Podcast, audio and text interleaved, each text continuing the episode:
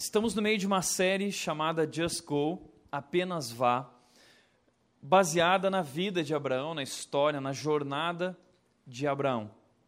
E nós começamos semana passada a falar sobre isso, sobre esse homem que é um homem especial na Bíblia, que viveu há muitos anos atrás, cerca de quatro mil anos atrás, mas que as decisões que esse homem tomou há quatro mil anos atrás afetam hoje as nossas vidas, o nosso dia a dia, e muitas vezes nem percebemos isso. Ah, Abraão foi alguém que aprendeu a ouvir a Deus na sua vida. E como é importante ouvir a Deus. Nós falamos sobre isso semana passada, mas ele não apenas ouviu a Deus, mas ele aprendeu a depender de Deus, ele aprendeu a obedecer a Deus, ele se entregou a Deus. O que Abraão fez foi dizer para Deus: Senhor, seja o que for. Você pode desarrumar o meu mundo, mas a minha vida continua sendo tua. Se o Senhor for, eu vou, para onde for. Eu não sei para onde eu estou indo, mas eu sei que tu estás comigo. Como disse Lutero, não sei por quais caminhos Deus me conduz, mas conheço bem o meu guia. Foi isso que Deus fez na vida desse homem que tinha uma vida confortável com sua família e de repente Deus disse: vá. Para onde? Apenas vá, e eu vou te conduzindo nesse caminho. E Abraão foi aprendendo a viver essa vida de intimidade com Deus, de dependência de Deus, e de tal forma ele viveu isso que ele foi chamado, conhecido de amigo de Deus. Abraão ficou tão íntimo que ele é conhecido como amigo de Deus. Não só conhecido como amigo de Deus, mas é conhecido como pai da fé, porque ele foi o primeiro homem que de fato viveu pela fé, que foi chamado por Deus a viver pela fé. Por isso essa história de Abraão é uma história de fé. E para nós esse negócio de fé é um negócio bem complicado, né? Nós temos um pouco de dificuldade de entender o que é a fé. A fé nos parece algo muito místico, algo muito subjetivo. E a pergunta que eu quero fazer para você hoje aqui é: o que você pensa sobre fé? O que é fé para você? Ou como você definiria fé? Fé é isso, fé é aquilo. Nós temos visto hoje muitas definições de fé por aí. Definições, infelizmente, enganosas, ilusões, mentiras. Existe por aí uma fé que é muito religiosa, que passa a imagem de que fé é você ter a convicção de algo bom, que algo bom vai acontecer. Não, Tiago, fé é você imaginar, fé é você ter otimismo, fé é você ter aquele pensamento positivo, sempre imaginando que algo bom vai acontecer, algo bom vai acontecer, isso é fé. Não, isso não é fé, isso é positivismo, isso é otimismo, mas isso não é a fé que a Bíblia apresenta. Para outros, fé, uh, teve um pastor que disse que fé é você visualizar o livramento. Então, fé é assim: você está passando por um momento difícil, então você visualiza aquela situação. Peraí, meu marido foi embora, então eu vou visualizar meu marido voltando para casa. Meu filho está perdido, eu vou visualizar o meu filho voltando para os braços de Deus, se reconciliando com Deus. Eu perdi o emprego, então eu vou visualizar um emprego novo, eu vou me visualizar lá de terno, sentado no escritório da John Deere. Você para na frente da John Deere, fica lá imaginando, visualizando você naquela janela. Isso é fé. Tem pastores que dizem, pregam isso e não tem nada a ver com isso. Uh, outros ainda dizem que a fé é a alavanca que move a mão de Deus. Se você não tiver fé, você não vai conseguir convencer a Deus a fazer aquilo que, ele, que você quer que Ele faça. Então, muita gente fala que a fé é, é esse recurso que a gente usa para convencer a Deus a fazer o que a gente quer. Então, quanto mais fé a gente tem, mais rápido a gente convence Deus a fazer o que a gente quer. Mas a questão é o que nós queremos, e isso pressupõe que Deus está lá no, de braços fechados, olhando, é, distraído, e você vai falar para Deus o que Ele precisa fazer, e com a, se você tiver a convicção suficiente, você vai com, conseguir mover Deus para fazer aquilo que você quer. Isso é simplesmente absurdo, porque isso pressupõe que você entende mais das coisas do que Deus. Isso pressupõe que Deus é passivo e que você precisa convencer Deus a agir no mundo, como se Deus estivesse menos interessado no mundo e nas coisas do que você. Como se Deus não soubesse daquilo que está acontecendo e você precisa informá-lo, dizendo, Deus está vendo, o Senhor precisa fazer alguma coisa. Está vendo aqui? Ó, como se nós tivéssemos que chamar a atenção de Deus para algo. A mão de Deus está sobre nossas vidas o tempo todo. O cuidado de Deus está sobre nossas vidas o tempo todo. Então, fé não tem nada a ver com essas coisas. Fé, numa definição bem simples, objetiva, prática e bíblica, é uma experiência de confiança em Deus. Não em uma circunstância, não naquilo que eu quero, mas em Deus, eu confio em Deus, eu, eu vivo essa experiência de confiança em Deus que gera convicção na minha vida e que resulta em obediência, que resulta em entrega. Eu vivo essa obediência a Ele, seja o que for. Isso é fé, de uma maneira simples, objetiva e bíblica. É confiar em Deus e obedecer a Deus. Isso é fé. Foi o que Abraão fez. Abraão confiou. Em um momento em que na cidade de Ur só se adoravam a outros deuses, a deusa da lua, a família de Abraão, inclusive, era uma família idólatra, adorava diversos deuses, e Deus se revela a Abraão dizendo, não, eu sou o Deus, o único e verdadeiro Deus, e esse homem confia nesse Deus, apesar da sua cultura dizer para não confiar, para confiar em outros deuses, ele confia e obedece. Por isso, como disse o, o teólogo Sproul, em essência, isso é fé. Não é crer em algo sobre Deus. Crer que Deus vai te dar algo, crer que Deus vai fazer aquilo que você quer que Ele faça. Não, fé é crer no próprio Deus. Eu creio na soberania de Deus, eu creio no poder de Deus, eu creio que Ele tem o controle de todas as coisas e eu não sei o suficiente como Ele sabe, eu não me importo com o mundo mais do que com Ele se importa, eu não sou capaz de mais do que Deus é capaz, então eu creio que Deus sabe, que Ele tem a história no controle em suas mãos e a fé cristã é isso, é crer nesse Deus. E viver por meio de toda palavra que procede desse Deus, que vem da boca desse Deus. É seguir a Deus para lugares em que nunca estivemos, em situações que nunca experimentamos, a países que nunca vimos, porque sabemos quem Ele é. Isso é a vida de Abraão. Abraão não sabia para onde ia, Abraão não sabia por quais caminhos ia, Abraão não sabia o que iria enfrentar pela frente, Abraão não tinha um planejamento detalhado de todas as coisas, mas ele sabia quem era esse Deus. E ele confiou, e ele obedeceu. Senhor, seja o que for. Se o Senhor for, eu vou. Não sei para onde eu estou indo, mas eu sei que Tu estás comigo. Isso é fé. Por isso, a história de Abraão é lembrada como essa história de grande fé e ele é lembrado como esse pai da fé. E a situação, talvez, na vida de Abraão, que vai mostrar a grandeza de sua fé, que vai mostrar para nós o porquê ele é conhecido como pai da fé, porque ele chegou ao limite do absurdo. E esse foi o momento em que nós podemos ver isso acontecendo, essa fé que confia e obedece, agindo, esse momento mostra para nós isso. Gênesis capítulo vinte e dois, versículo dois, nessa noite eu quero falar sobre esse texto, quando Deus chama Abraão, depois de vinte e cinco anos, Abraão tem seu filho Isaque, e depois de cerca de mais quinze anos, quando Isaque é adolescente, dezessete anos de idade, Deus chega para Abraão e diz o seguinte, então disse Deus, tome seu filho, o seu único filho, Isaque, a quem você ama, e vá para a região de Moriá. Sacrifique-o ali como holocausto, num dos montes que lhe indicarei. Eu quero mostrar para vocês por que nós temos tanta dificuldade em entender esse negócio chamado fé a partir desse texto. Eu quero mostrar para vocês três dilemas que a fé impõe para nós. Três dilemas. Primeiro dilema que a fé impõe para nós é esse dilema do ponto de vista.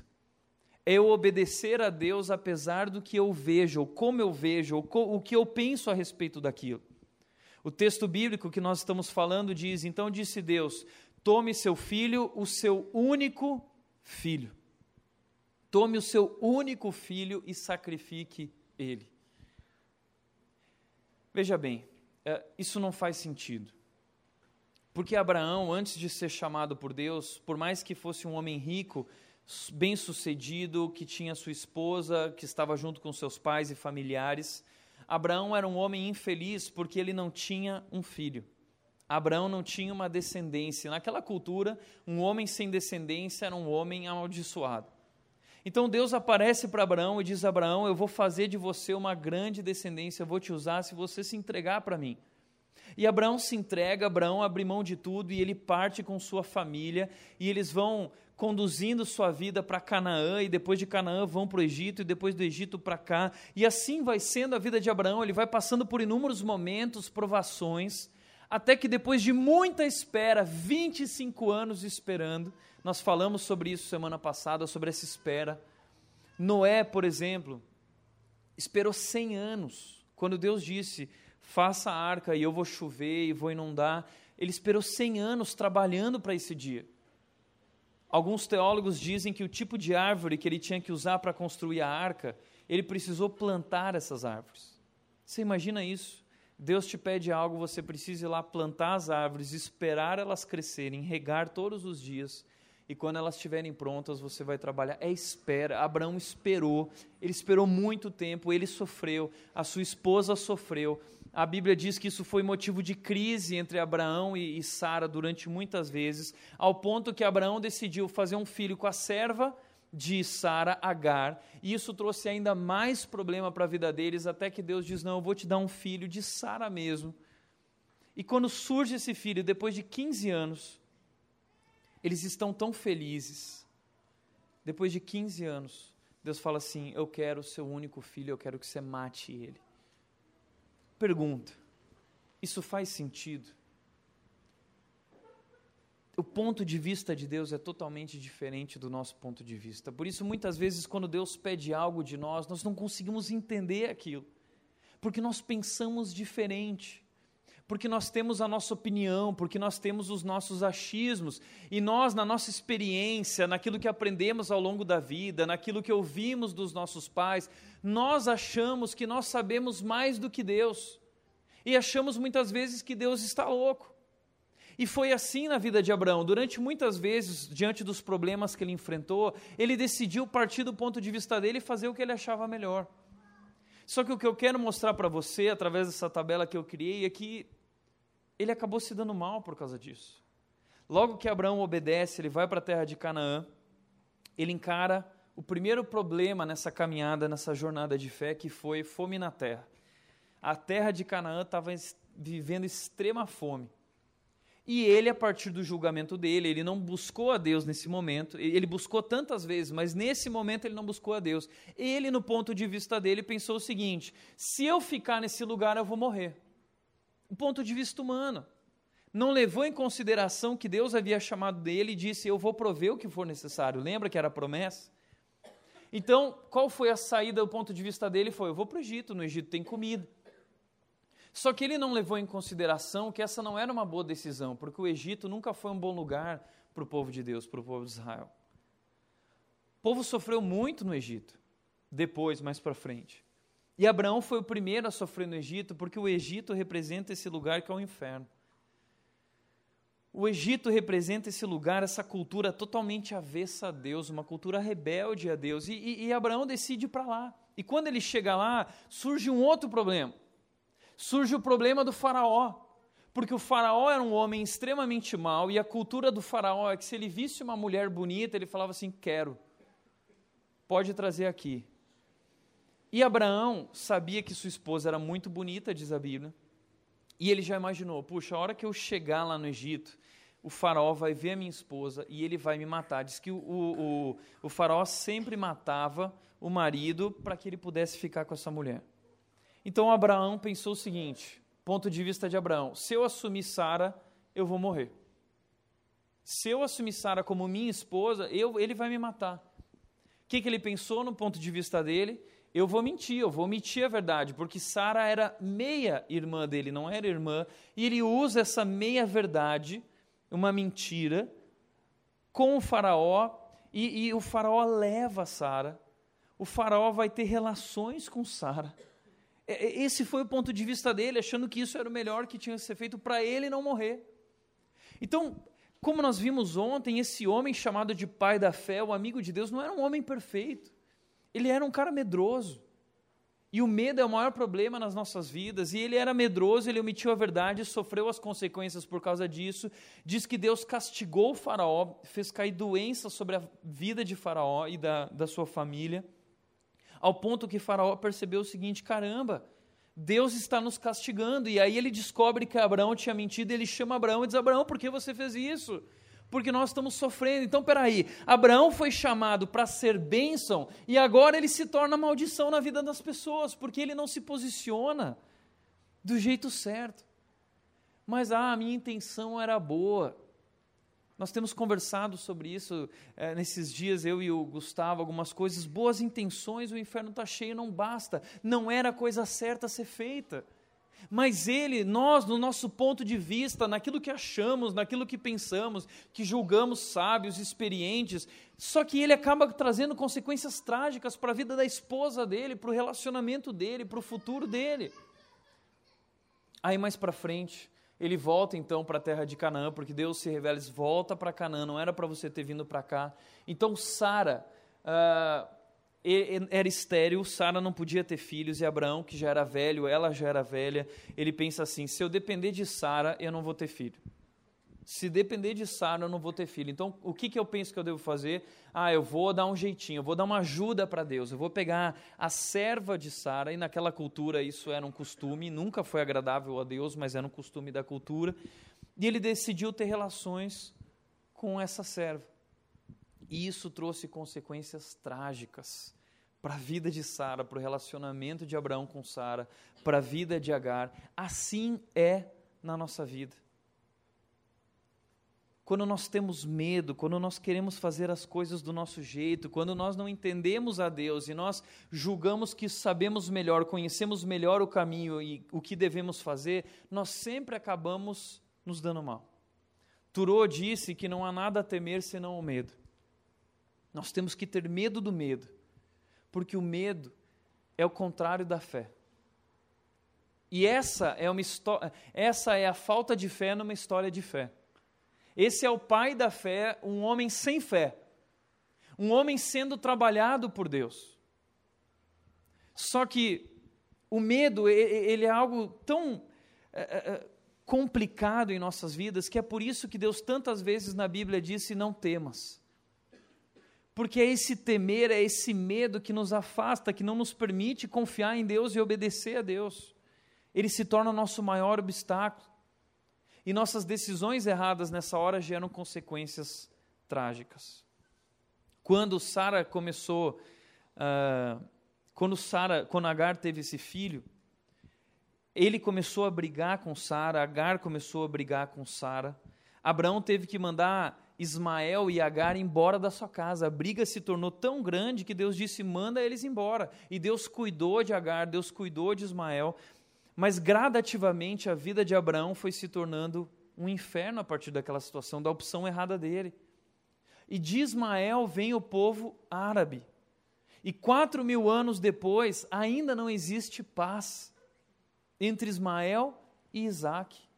Quatro mil anos depois. Tudo isso começou no conselho de uma mulher que disse: quem sabe Deus não precisa de uma ajudinha. Quem sabe se a gente der uma forcinha para Deus. Tudo isso começou com a ideia de um atalho.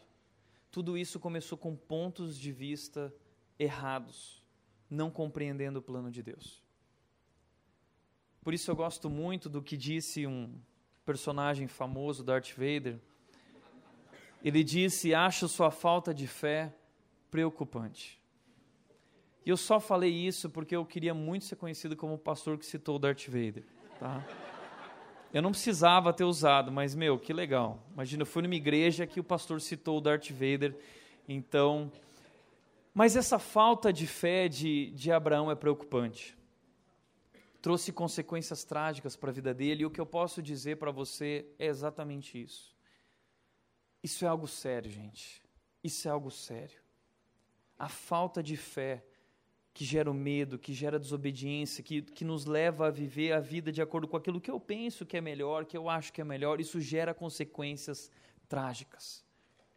Mas Abraão, ele vai aprendendo aos poucos que as consequências são trágicas e ele vai aprendendo a dizer, puxa, do meu jeito não está funcionando, então eu preciso aprender a fazer do jeito de Deus. E para Deus, a, a coisa, e Deus vê Abraão fazendo tudo errado, e aí lá em Gênesis quinze, versículos quatro e cinco, diz que Abraão fala para Deus, ó oh, Deus, não se preocupe, eu já dei um jeito aqui, eu vou ter uma filha aqui de Agar e não sei o que, está tudo certo. E aí Deus vira para ele e diz o seguinte, Abraão, não é assim, o seu herdeiro não será esse, um filho gerado por você mesmo será o seu herdeiro. Levando-o para fora da tenda, disse-lhe, olhe para o céu e conte as estrelas, se é que pode contá-las. E prosseguiu, assim será a sua descendência. Sabe o que Deus está fazendo nesse momento com Abraão? Deus está mudando o ponto de vista dele. Abraão está dentro da tenda, olhando para os problemas dele, do ponto de vista dele. E Deus diz, Abraão, sai da tenda, olha para cima. Lembra quem eu sou. Está vendo as estrelas? Está vendo a minha grandeza? Tenta contar as estrelas, não conseguem? Pois é, eu contei as estrelas, eu conheço cada uma pelo nome. Eu sou Deus. Eu acredito que é isso que Deus quer fazer conosco através da fé. Muitas vezes a gente está envolto na nossa vida, nossas circunstâncias, nossas dificuldades, olhando do nosso ponto de vista e dizendo, não está dando certo, assim é melhor, assado é melhor. E nós julgamos saber o que é melhor, e Deus nos convida, assim como Abraão, dizendo, sai da tenda e olha para cima. E veja que eu estou no controle da tua vida. E veja que eu me importo com a sua vida e que eu estou cuidando da sua vida. Olha para o céu. Desde então eu tenho aprendido a praticar isso na minha vida, olhar para o céu. Naqueles momentos em que eu estou triste, desanimado, naqueles momentos que eu digo, puxa, eu acho que não está dando certo, naqueles momentos que uh, eu, eu acho que eu perdi o controle de algo, nesses momentos eu lembro disso, de Deus falando com Abraão, e eu sinto Deus me chamando e dizendo, Tiago, olha para o céu, lembra quem eu sou, eu sou o Deus soberano, eu sou o Deus poderoso. E o que Deus quer que nós entendamos a partir disso é o que Ele disse para Isaías, quando Ele disse, os meus pensamentos não são os pensamentos de vocês, a minha lógica é diferente da lógica de vocês, os meus caminhos são diferentes dos caminhos que vocês acham que um Deus onipotente deveria seguir, eu caminho de um jeito diferente, eu vou por lugares diferentes, a lógica de Deus é diferente, é por isso que o evangelho é tão absurdo, porque no evangelho, na vida cristã, nós ganhamos quando perdemos, nós vivemos quando nós morremos. No evangelho, quem perder a sua vida encontrará. Então Deus muitas vezes parece agir de modo absurdo, porque na lógica, na nossa lógica, um Deus onipotente não deveria agir assim, mas Deus age assim, e Ele continua sendo Deus, e Ele continua sendo bom. Mas sabe qual é o problema? O problema é que a ideia que nós temos de Deus está errada. O Deus que nós conhecemos não é o Deus verdadeiro, é um Deus que nós idealizamos. O Deus que muitas vezes buscamos e adoramos é uma concepção de um Deus criada a partir da nossa vivência aqui. Estava conversando isso com o Gustavo ontem, eu acho que o nosso Deus, ele se parece com um Deus Papai Noel. A gente acha que ele é esse Deus que, se eu for bonzinho, no final do ano ele me dá um grande presente. Se eu for bonzinho o suficiente, Deus vai me abençoar. Nosso Deus é esse Deus Papai Noel, esse Deus que a gente acha que ele, é, é, como a Xuxa disse, tudo que eu quiser, o cara lá de cima vai me dar. E nós temos vivido essa fé, esse tipo de fé que acha que esse Deus existe para mim. Porque nós vivemos nessa cultura em que da tirania da felicidade, essa ditadura da satisfação, ou seja, tudo existe para me servir, tudo existe para me fazer feliz, a igreja tem que me fazer feliz e se não me faz feliz não me serve, o cônjuge tem que me fazer feliz e me realizar pessoalmente, se não me realiza não me serve, a igreja tem que ser assim, o trabalho tem que ser assim e Deus tem que ser assim, se Deus não me realiza pessoalmente, se Deus não realiza os meus sonhos e não me abençoe, se Deus não é bom. Essa ideia de Deus que nós temos está totalmente errada. Esse não é o Deus verdadeiro, esse é um Deus que nós criamos, isso é idolatria. O Deus verdadeiro é o Deus soberano, que age como quiser, que tem coisas que muitas vezes faz e pede que nós não entendemos, mas que não são ilógicas, elas são lógicas, mas a lógica de um Deus onipotente e poderoso é muito maior do que a nossa lógica. Por isso, como disse Elizabeth Elliot, a fé não elimina perguntas, mas a fé sabe para onde levá-las. Fé não é que você vai, ah, não tenho dúvida nenhuma, não, eu tenho dúvidas, mas eu confio em Deus, apesar das minhas dúvidas. E esse foi Abraão, que foi apanhando, apanhando, apanhando, porque achava que sabia como era melhor, tentou ajudar a Deus, e essa é a história das nossas vidas, mas foi apanhando que ele foi crescendo, e ele foi amadurecendo, e essa é a jornada da vida cristã, uma jornada de maturidade, e esse homem, depois de quarenta anos, quando Deus pede, eu quero seu filho, seu único filho, esse homem não titubeia, ele dedica o filho dele. Por quê? Porque ele aprendeu ao longo do tempo, que a fé é obedecer a Deus apesar do que eu penso, apesar do meu ponto de vista. Esse é o primeiro dilema, ponto de vista. A gente não vê como Deus vê. Deus vê lá de cima.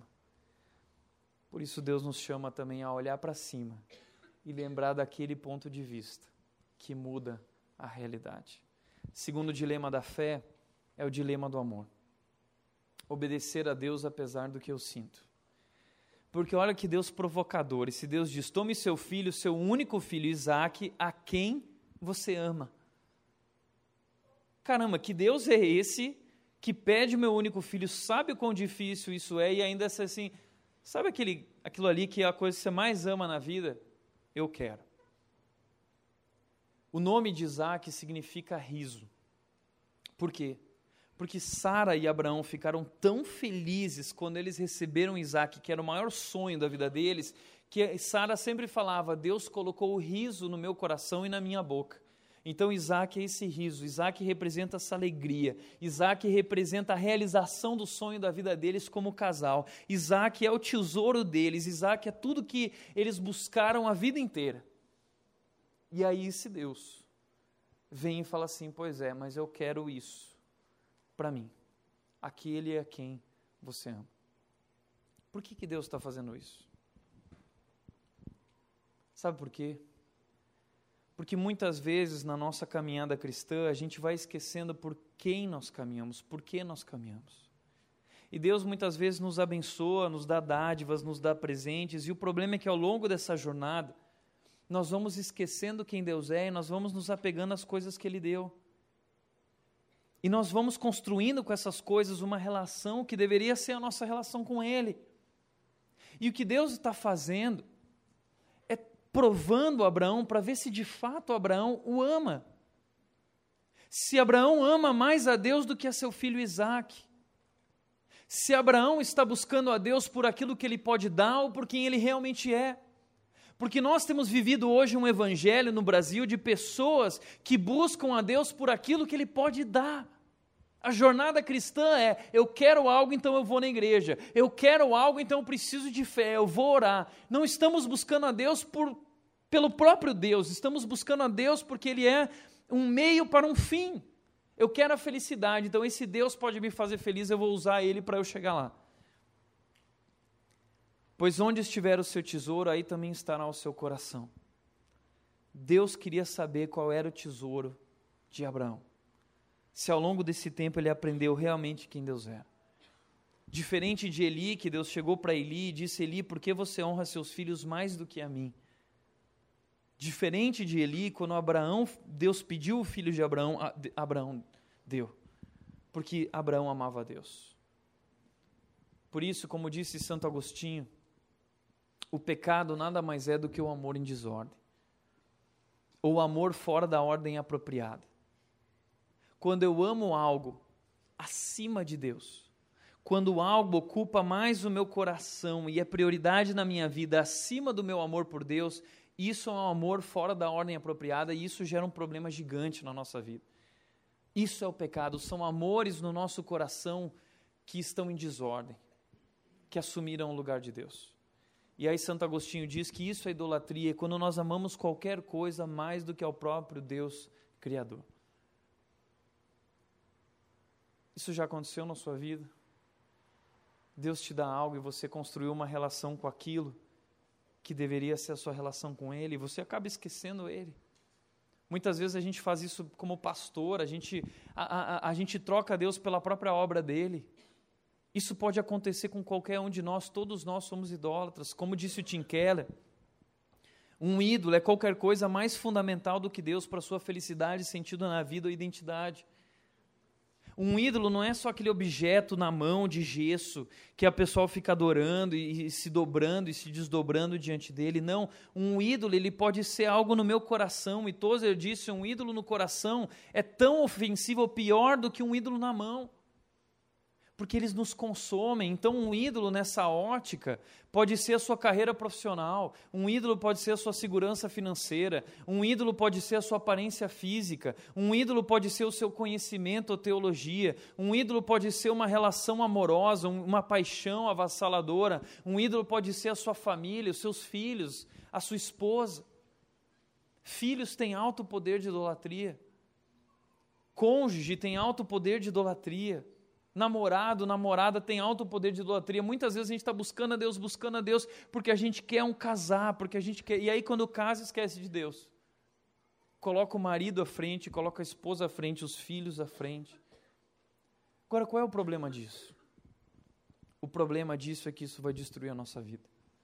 Não é que Deus é ciumento, Deus é invejoso e Ele, ele quer foco só nele. Não, é porque Deus sabe que qualquer coisa que ocupar o nosso coração, que não for Ele, vai nos devorar, vai nos devorar. Como disse a Rebecca Piper, ela disse, seja o que for, o que nos controla é nosso Senhor. A pessoa que busca o poder é controlada pelo poder. A pessoa que busca aceitação é controlada pelas pessoas que ele ou ela quer agradar. Nós não controlamos a nós mesmos, nós somos controlados pelo Senhor de nossas vidas. Como disse David Foster Wallace, pois aqui está outra coisa que é verdadeira. Nas trincheiras do dia a dia da vida adulta não existe tal coisa como um ateísmo. Não existe tal coisa como a não adoração. Todo mundo adora algo. A única alternativa que temos é o que nós vamos adorar. E uma excelente razão para escolher algum tipo de Deus ou ser espiritual para adorar é que qualquer outra coisa que você adorar te comerá vivo. E ele continua dizendo, se você adora o dinheiro ou coisas materiais... Se essas coisas estão onde você encontra o verdadeiro sentido para a vida, então você nunca terá o suficiente, nunca sentirá que tem o suficiente. Adore o seu próprio corpo e beleza, seu poder de sedução, e você sempre se sentirá feio. E quando o tempo e a idade começarem a aparecer, você irá adoecer por dentro. Adore o poder, você se sentirá fraco e temeroso, e precisará de mais poder sobre os outros para manter o medo à distância. Adore seu intelecto, sendo visto como inteligente, a sua teologia, o seu conhecimento, você terminará se sentindo estúpido, impostor, sempre próximo de ser descoberto. Sabe quem era o David Foster Wallace? Um ateu assumido. E é um ateu assumido reconhecendo a impossibilidade de um ser humano viver sem adorar. Não existe ateísmo. É o que esse ateu diz. Todo mundo adora algo. A única opção que temos é o que nós vamos adorar. Sua assustadora percepção, os ídolos comem vivos os seus adoradores. Em doze de setembro de dois mil e oito, David Foster Wallace, que era o ateu mais famoso do mundo, cometeu suicídio. Ele foi devorado pelos ídolos dele. Israel foi devorado pelos ídolos. E nós seremos devorados pelos ídolos, se nós colocarmos o nosso coração em qualquer coisa que não for Deus. Por isso a razão da nossa vida é Deus. O foco da nossa fé é Deus. Fé não é eu ter essa convicção de que tudo vai dar certo. Fé é que dando certo ou dando errado, Deus está no controle. Dando certo ou dando errado, Deus sabe o que Ele faz. Deus é Deus. Ele continua sendo Deus. Ele continua sendo bom. E eu não vou colocar o meu coração nunca em outra coisa a não ser nesse Deus. Por isso, esse é o dilema da fé, o dilema do amor. Deus pede aquilo que nós amamos, porque Ele nos prova, querendo saber se de fato nós o amamos, se de fato Ele é Deus sobre nossas vidas. E é isso que Deus está fazendo na vida de Abraão. Sabe por quê? Porque Deus precisa, Deus tem um projeto de redenção no mundo, com Abraão. E Deus precisa saber se esse homem, de fato, ama Ele, para que Ele possa usar esse homem. E assim também é em nossas vidas. Deus quer nos usar, Deus quer nos conduzir, Deus tem um plano, Deus tem promessas, mas Ele permite provações na nossa vida para ver quais são as nossas intenções, para ver se de fato o amamos, se de fato Ele é a prioridade em nossas vidas. Primeiro dilema é o dilema do ponto de vista. Segundo dilema da fé é o dilema do amor. Obedecer a Deus apesar do que eu sinto, apesar do que eu amo. E o terceiro dilema da fé é o dilema da vontade. É obedecer a Deus apesar do que eu quero. A fé não fica perguntando o que, que você pensa. Não que a fé não seja algo lógico, a fé é algo da razão. Mas razão e ponto de vista são coisas diferentes. A fé usa a razão, a fé pensa. Abraão não tomou uma decisão sem pensar, ele pensou, mas ele pensou a partir do ponto de vista de Deus, ele olhou para cima. E sabe o que ele pensou? Esse Deus pode ressuscitar esse menino, ele é poderoso. É isso que ele pensou. A lógica dele começou a funcionar do ponto de vista de Deus e não da lógica humana. Isso é fé. E ele está disposto a abrir mão do que ele sente. Ele não pergunta para o coração, porque infelizmente nós somos uma geração que vive pelo que sente. Ah, mas eu não sinto isso. Aliás, a fé que a gente tem vivido nas igrejas é essa fé que arrepia. Ah, mas eu tenho que sentir. Você acha que Abraão estava sentindo? Ah, eu estou sentindo, eu tenho que sacrificar meu filho. Ah, eu vou sacrificar meu filho porque a fé agora me consumiu, o teu fogo tal está me levando. Não! Abraão não sentiu nada, Abraão sentiu, o que ele poderia ter sentido era medo. Mas a fé, ela, ela obedece apesar do que sente, apesar do que o coração busca. Porque sabe que o coração é enganoso e sabe que é Deus quem conduz, Deus quem guia o coração. A fé diz em Provérbios três, cinco, não te apoies no teu próprio entendimento, mas confia no Senhor de todo o teu coração. Abraão confia no Senhor de todo o seu coração e obedece apesar do que pensa e apesar do que sente e apesar do que ele quer. O que ele quer é esse filho.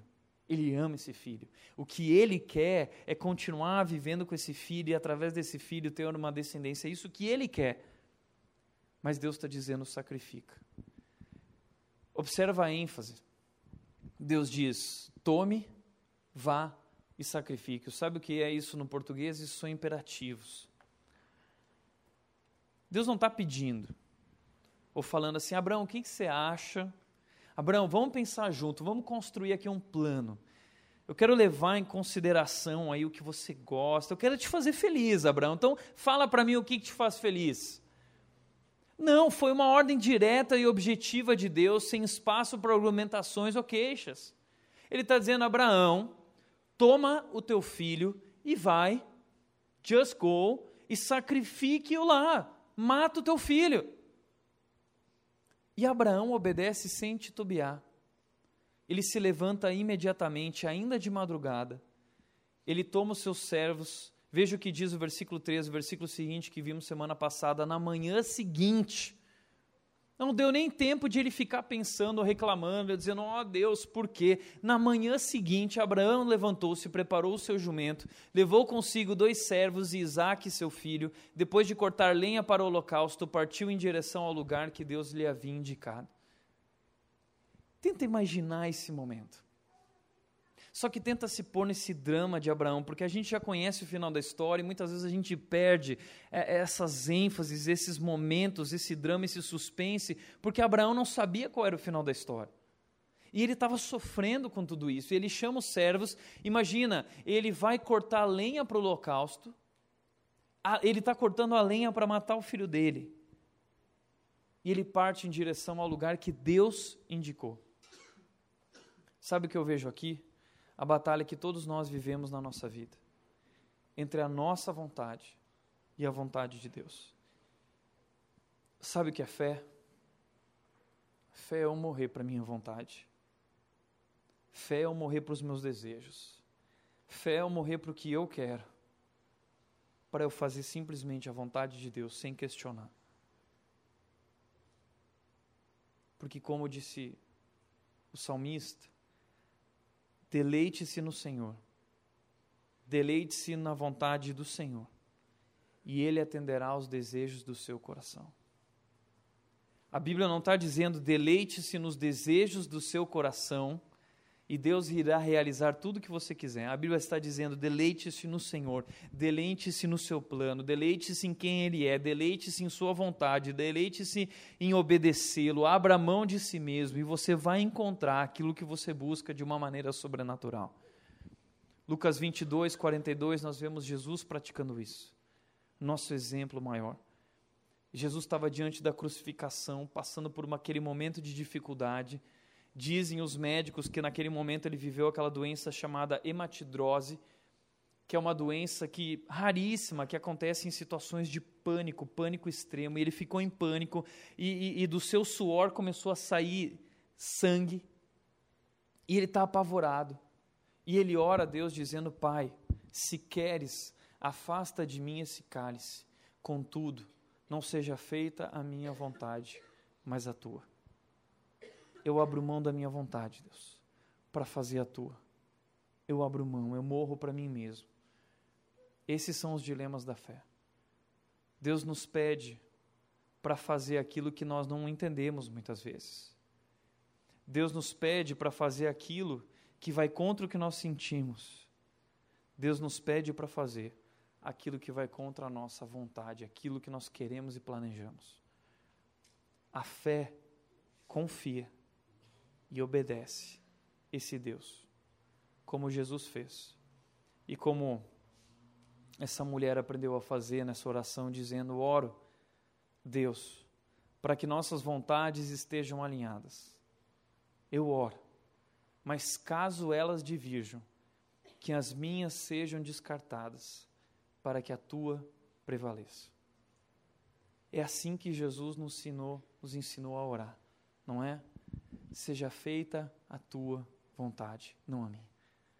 Quando nós oramos dizendo, Pai nosso que estás no céu, nós estamos olhando para cima, como Abraão olhou para cima, reconhecendo que Deus está nos céus e que o ponto de vista é diferente.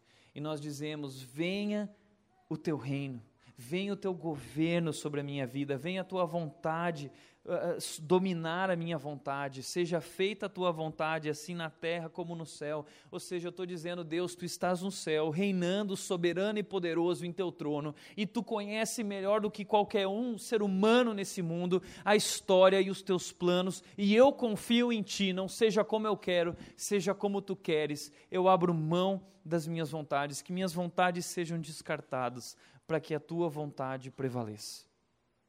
Isso é fé. Dando certo ou errado, Deus está no controle. Eu posso perder o emprego ou ganhar emprego. Deus está comigo. Minha esposa pode morrer. Deus continua sendo bom. Eu posso morrer. Deus continua sendo bom. Esse mundo pode acontecer o que for. Deus continua sendo Deus. A minha fé não está no que acontece. A minha fé está nele. Eu sei quem ele é. E Abraão, ao longo desses quarenta anos, desde o dia que Deus chamou ele, caminhando com esse Deus, ele foi descobrindo isso. Que esse Deus era grandioso. Que esse Deus era poderoso. E que não importa o que esse Deus diga. Não importa o que esse Deus peça. Se ele disse, faça. Se ele pediu, obedeça. Isso é fé. Por isso, Gênesis vinte e dois, nove a quatorze, vai mostrando essa fé que resulta em ação. Abraão chamou os servos, pegou a lenha, eles partiram. Quando chegaram ao lugar que Deus lhe havia indicado, Abraão construiu um altar e sobre ele arrumou a lenha. Amarrou seu filho Isaque e o colocou sobre o altar, em cima da lenha. Então estendeu a mão e pegou a faca para sacrificar o seu filho. Eu fico imaginando, e não sei se você já parou para pensar nisso, por que Abraão não deixou seus servos irem junto? Porque a Bíblia diz que Abraão deixou os servos lá embaixo da montanha. Por que Abraão não levou junto os servos? Sabe por quê? Porque os servos, quando vissem aquilo, eles iam sair correndo e falar assim: Abraão enlouqueceu. Sabe quando a pessoa vai ficando mais velha e parece que vai perdendo a noção? Abraão perdeu a noção. Com certeza ele se enlouqueceu, Abraão. Iam segurar a mão dele. Abraão sabia que o que ele estava para fazer era algo que só podia ser visto pela fé. Aqueles homens não entenderiam aquilo jamais. Mas Abraão subiu. Imagina esse clima, esse momento, amarrando o filho. E nesse momento Isaac já sabe o que está acontecendo. Imagina a lição de vida que Abraão está passando para o filho dele.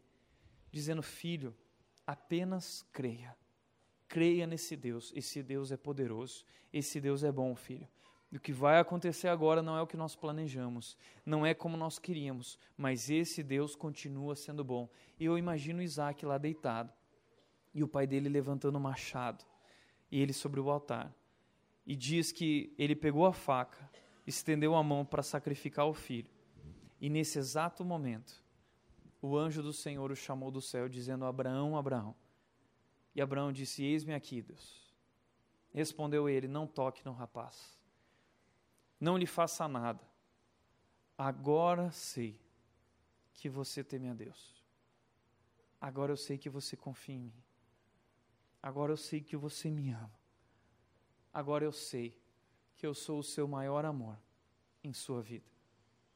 Porque não me negou seu único filho. Seu único filho. Abraão então ergueu os olhos e viu um carneiro preso pelos chifres num arbusto. Foi lá pegá-lo e sacrificou como holocausto em lugar de seu filho. Abraão deu àquele lugar o nome de O Senhor Proverá. Por isso até hoje se diz: no monte do Senhor se proverá. Deus proverá. Não importa o que aconteceu, não importa o que você esteja vivendo, se você tiver fé em Deus, Deus proverá. Ele prometeu.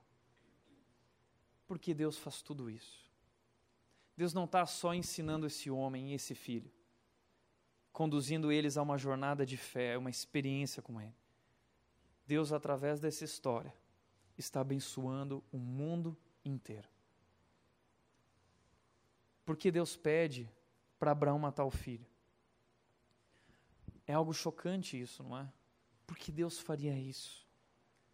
Porque o que Deus quer, a partir de Abraão, é que o mundo entenda o quão amor Ele tem por nós. Quanto amor Ele tem por nós. Ele é um Deus que nos ama. E Ele é o Deus que um dia vai subir a montanha com o seu filho. E o seu filho será crucificado sobre aquele altar. Entregue por nós, morto naquela cruz por nós. E através daquela cruz, provendo a salvação, nos resgatando da morte, pagando o preço para nos trazer de volta para os seus braços. Esse é o nosso Deus. Em Abraão, Deus se revela à humanidade dizendo: eu amo vocês a tal ponto que eu darei o meu filho por vocês. Que Deus, que Deus. Por isso, na jornada de Abraão, eu entendo que existem três momentos nas nossas jornadas, e que todos nós viveremos no momento em que Deus nos chama e nós dizemos: eu vou. Nós passamos por três momentos. O primeiro momento é a promessa. O segundo momento é a aprovação. E o terceiro momento é a provisão. Três P's. Todos nós passamos por isso. Deus nos chama, Deus diz: confia em mim, eu tenho um plano, uma vontade perfeita, agradável para a sua vida. Mas ao longo dessa jornada, Deus vai nos provando, nos trabalhando, nos moldando. Mas enquanto Ele faz isso, Ele vai provendo tudo o que nós precisamos. E muitas vezes parece não fazer sentido esse caminho que Ele propõe, mas Ele continua sendo bom, Ele continua sendo Deus. Por isso você pode estar sendo, sendo provado agora mesmo. Talvez você está passando por um momento como o momento de Abraão. Talvez Deus te pediu Isaac. Deus levou Isaac. O que é o seu Isaac? Talvez sua carreira, seu trabalho, sua segurança financeira, talvez alguém especial na sua vida, talvez o seu ministério, Algo, qual é o seu Isaac? Talvez Deus levou embora. Talvez Deus está pedindo isso, colocando você à prova.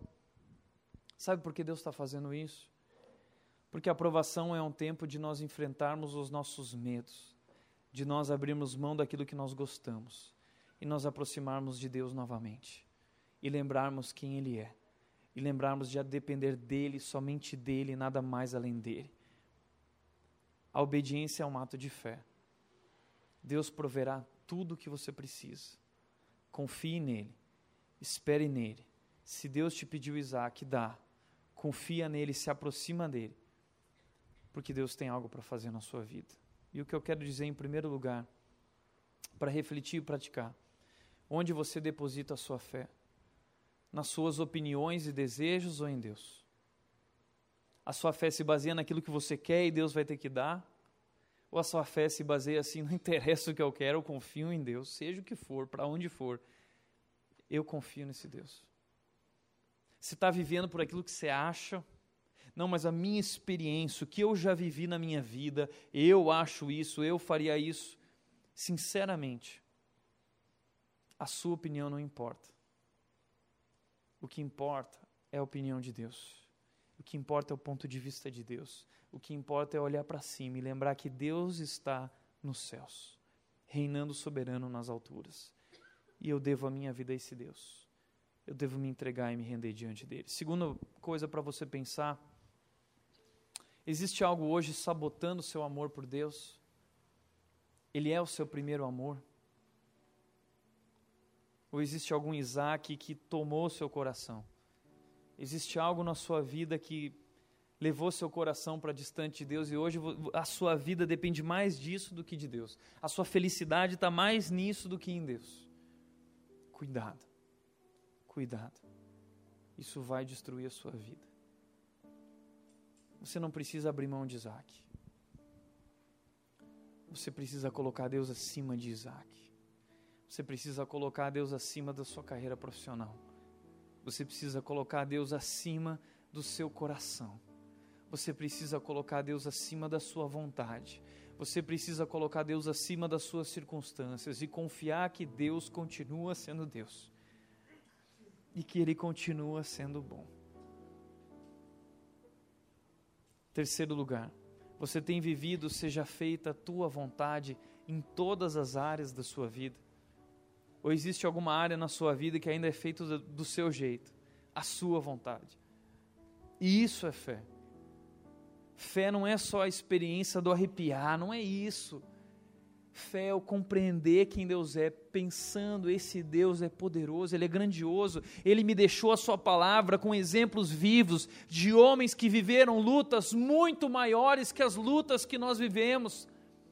Homens que enfrentaram o inferno, homens que enfrentaram o Egito, homens que enfrentaram o faraó, homens que enfrentaram o Mar Vermelho, homens que enfrentaram gigantes, homens que enfrentaram a cruz, homens que enfrentaram a morte, mas eles creram além da morte, eles olharam para cima e eles disseram, Deus está nos céus e eu estou aqui, eu confio, venha a tua vontade, seja feita a tua vontade na minha vida, não importa o que aconteça, dando certo, dando errado, Deus está no controle, a minha vida é tua, seja o que for, eu vou, o Senhor pode bagunçar a minha vida, mas ela continua sendo tua, apesar do que eu sinto, apesar do que eu penso, apesar do que eu quero, eu te obedeço, para sempre, para sempre, amém? Feche teus olhos.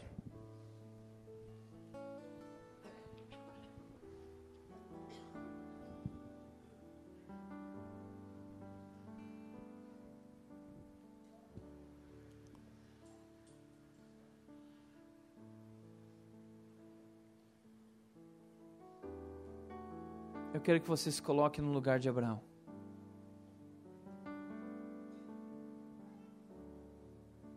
Eu quero que você entenda que assim como Deus chamou Abraão, Deus nos chama em Abraão, para essa vida, pela fé, essa confiança nele.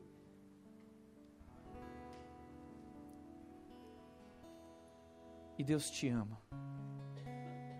E os planos de Deus, as bênçãos, o que Deus tem para nos dar, vai muito além da nossa imaginação. Deus é capaz de fazer infinitamente mais do que nós pensamos, pedimos, sonhamos.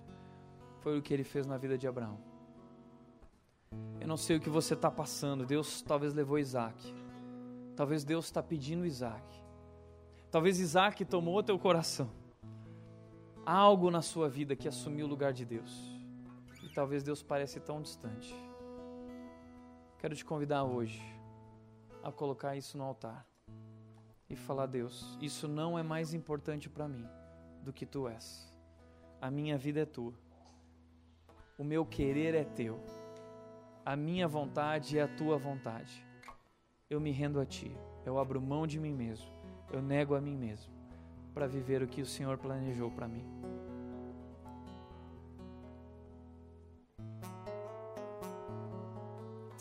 Pai, eu quero Te agradecer nessa noite, Deus, pela Tua palavra mais uma vez. Porque ela nos mostra, através de homens como Abraão, que os desafios que temos vivido não são diferentes dos desafios que eles viveram. Homens que pela fé venceram, homens que pela fé creram, homens que pela fé foram muito além. Assim nós queremos viver, Deus. Assim nós queremos ser. Por isso aqui hoje nos rendemos, nos entregamos, e entregamos nossos Isaques, aquilo que amamos, aquilo que é mais importante em nossas vidas. Porque nada é mais importante, Deus, para nós do que Tu. E nós queremos estar contigo e ser Teus para sempre e por completo, Deus. Por isso nos rendemos. Toma o nosso coração, toma a nossa mente, nos restaura, nos, nos renova. Renossa, no, renova a nossa confiança em Ti, Deus, o, o nosso amor, a nossa fé. Nós queremos sair daqui hoje, Deus, convictos de que o Senhor é Deus e que Deus. Assim nós oramos, entregues e rendidos a Ti. Em nome de Jesus, que também se entregou. Amém. Amém.